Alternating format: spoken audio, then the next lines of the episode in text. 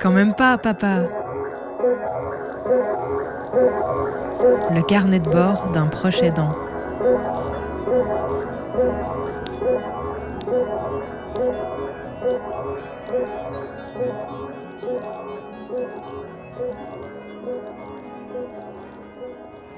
La maladie de ma fille, c'est une maladie neuronale dégénérative. Ça veut dire qu'au fil du temps, les neurones vont dégénérer, ça veut dire mourir. Et puis, comme euh, contrairement aux autres cellules, euh, les neurones ont du mal à se reconstituer, eh bien, il va y avoir de moins en moins de neurones disponibles. Alors, on a de la chance d'avoir un cerveau euh, avec une belle plasticité, on dit comme ça. Ça veut dire qu'il va apprendre au fil du temps à se reconnecter, à créer de nouvelles connexions pour garder des savoir-faire qu'il avait auparavant, tout en utilisant d'autres neurones. Cependant, on observe au fil du temps chez les personnes qui sont porteuses de ce type de maladie, on peut penser aussi aux maladies euh, type Alzheimer, qu'il y a des choses qui vont plus fonctionner tout à fait comme avant. Et euh, d'une certaine manière, on peut assimiler ça à de la neuroatypie. Dans cet épisode, j'ai choisi de vous raconter euh, ce qui me semble spécifique à cette situation et à ce que cela implique quand il s'agit d'accompagner une personne concernée. Alors le terme neuroatypicité, il est un peu générique et si on cherche une définition, on trouve qu'il définit un fonctionnement cognitif qui diffère de la norme. C'est un terme qui rassemble pêle-mêle les TSA, les troubles du spectre autistique, qui inclut notamment le syndrome d'Asperger, la constellation des 10, les dyslexies, les dyspraxies, les dyscalculies, les dysorthographies, etc. Et puis les TDAH, les troubles de l'attention avec ou sans euh, hyperactivité c'est vraiment très varié et c'est mon point de vue que de placer euh, les personnes qui sont porteuses euh, de maladies euh, neuronales dégénératives dans ce grand groupe-là. Et la raison pour laquelle je pense ça, c'est parce qu'il y a beaucoup de points communs qui font que on se retrouve quand on n'est pas concerné directement et qu'on accompagne une personne qui l'est, on se retrouve dans une situation semblable où il faut apprendre à déconstruire la manière dont on pense la normalité, la normalité de penser, la normalité d'agir, pour pouvoir être au mieux avec la personne concernée. C'est pas évident d'identifier les premiers moments où il y a des euh, symptômes qui correspondent euh, à cette neuroatypie qui apparaissent euh, dans la vie de ma fille, mais aujourd'hui on constate beaucoup d'éléments qui clairement montrent que son mécanisme de pensée n'est pas semblable à celui qu'on entend habituellement. Par exemple, bah, il y a de plus en plus de mots qui disparaissent. J'en ai déjà parlé, j'en reparlerai, mais l'accès à la parole, il nécessite plusieurs étapes. Hein. Concevoir l'idée, structurer la phrase, la dire et se souvenir de chacun des mots qu'on veut dire pour formuler l'idée. Ben, petit à petit, tous ces éléments-là, disparaissent, qui font que la discussion, elle devient plus compliquée, et la formulation des idées aussi. Euh, je me souviens à de nombreuses reprises hein, de, de, cette, de cette euh, situation où ma fille, elle formule un début de phrase, et puis en fait, elle se souvient plus de la suite, et alors du coup, euh, son esprit, il essaye de reconstruire l'idée, et puis on voit qu'elle se perd dans la verbalisation d'un mot qui lui fait peut-être réoublier encore ce qu'elle voulait dire, et, et finalement, elle se retrouve perdue dans une verbalisation où elle sait plus où elle veut aller. Ça, c'est vraiment quelque chose de particulier que je trouve être un symptôme vraiment, vraiment typique en balayant un peu plus loin, on remarque aussi que la mémoire, j'en avais déjà parlé aussi, euh, elle s'effrite ou du moins elle se reconstruit différemment, on y a accès, euh, elle y a accès d'une autre manière. Et alors il y a des convictions sur ce qui s'est passé avant qui, euh, ben, moi je le sais, sont pas exactes parce qu'on a des traces photos, etc. ou des, enregistrements. Et puis il y a des nouveaux souvenirs qui se créent ou alors des souvenirs presque insignifiants qui se cristallisent et qui deviennent essentiels parce que les fonctionnements de la mémoire sont plus chaotiques. Il y a des moments dans la semaine ou dans l'année où ça va être plus facile et puis d'autres où ça le sera moins. Et aussi en termes de ressenti et de compréhension de l'espace, euh, ben, par exemple, il y a des choses un peu surprenantes qui arrivent, comme par exemple euh, le fait de, de, se tenir très fort son pouce dans le creux de sa main et euh, d'être convaincu que c'est pas son pouce. C'est quelque chose d'assez fréquent où on a besoin, bah, par exemple, pour faire la toilette, se laver les mains, d'ouvrir la main pour nettoyer bah, l'intérieur du, creux de la main. Et là, le pouce, il devient un objet qu'on peut pas lâcher et on sait que c'est pas le pouce. Enfin, du moins, ma fille, elle est convaincue que c'est pas son pouce. Alors ça devient un peu on, trouve des astuces et des solutions pour contourner cette problématique-là, hein, mais euh, ça devient compliqué.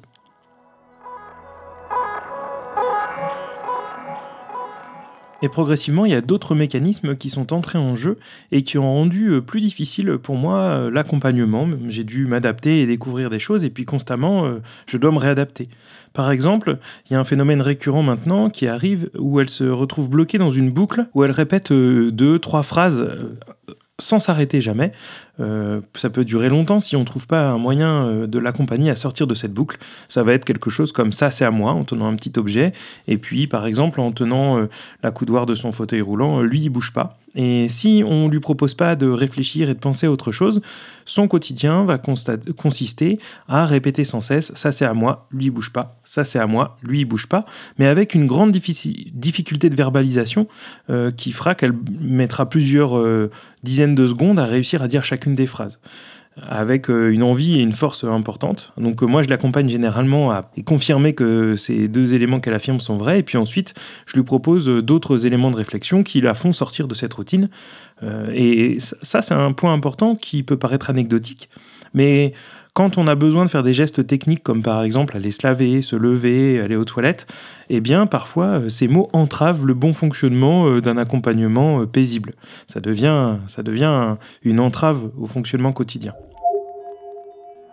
Il y a des fois où ces mécanismes de répétition, ils se mêlent avec une difficulté à comprendre le monde qui l'entoure, ou alors un décrochage de la réalité.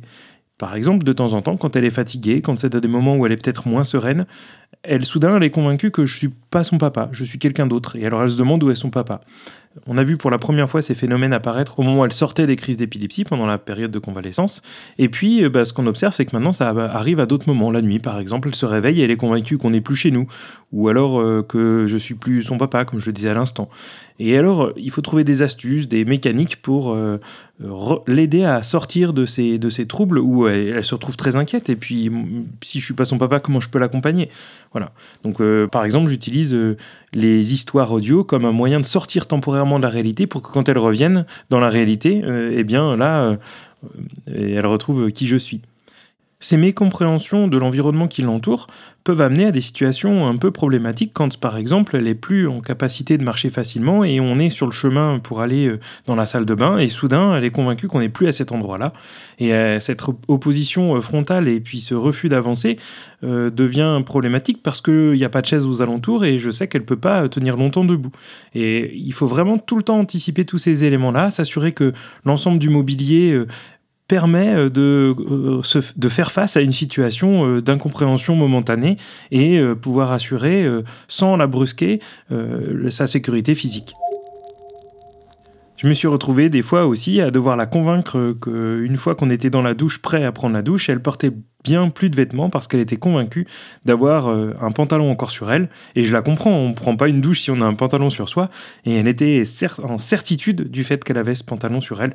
Et ben, c'est le genre de situation sur lequel il faut... Euh, pouvoir trouver des manières de l'accompagner pour comprendre ça et euh, ne pas la confronter brutalement à cette mécompréhension de son environnement, mais plutôt trouver des astuces que j'utilise de plus en plus de détournement de l'attention pour ensuite revenir euh, au geste qu'est la toilette euh, pour pas avoir froid trop longtemps.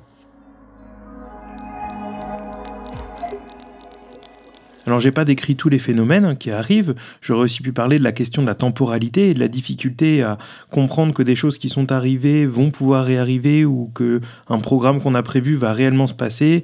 Euh, parfois le avant, le maintenant et le après se mélangent, ça devient difficile. On comprend bien que donc pour euh, interagir, c'est pas simple. Pour assurer les besoins vitaux, ça peut devenir compliqué. Mais aussi, euh, il faut le dire, hein, les capacités euh, d'échange et de sociabilisation, ils sont nettement détériorées et rendues difficiles parce que elle a constamment besoin que je sois là. Et si je parle à quelqu'un d'autre aujourd'hui, c'est difficile pour elle.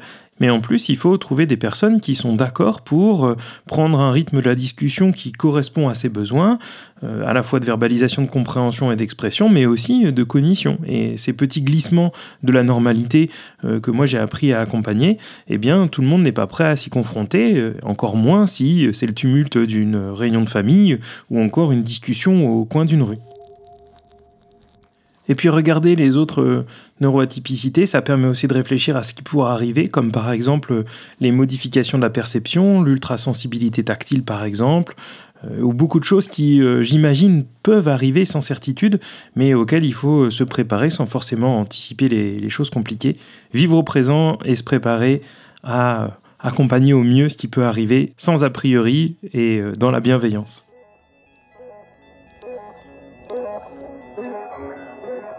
Vous écoutiez le deuxième épisode de la deuxième saison du podcast Quand même pas papa, consacré à la neuroatypie.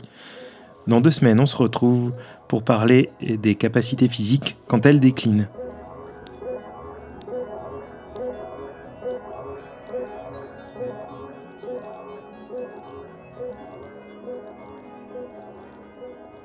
Un podcast à retrouver sur le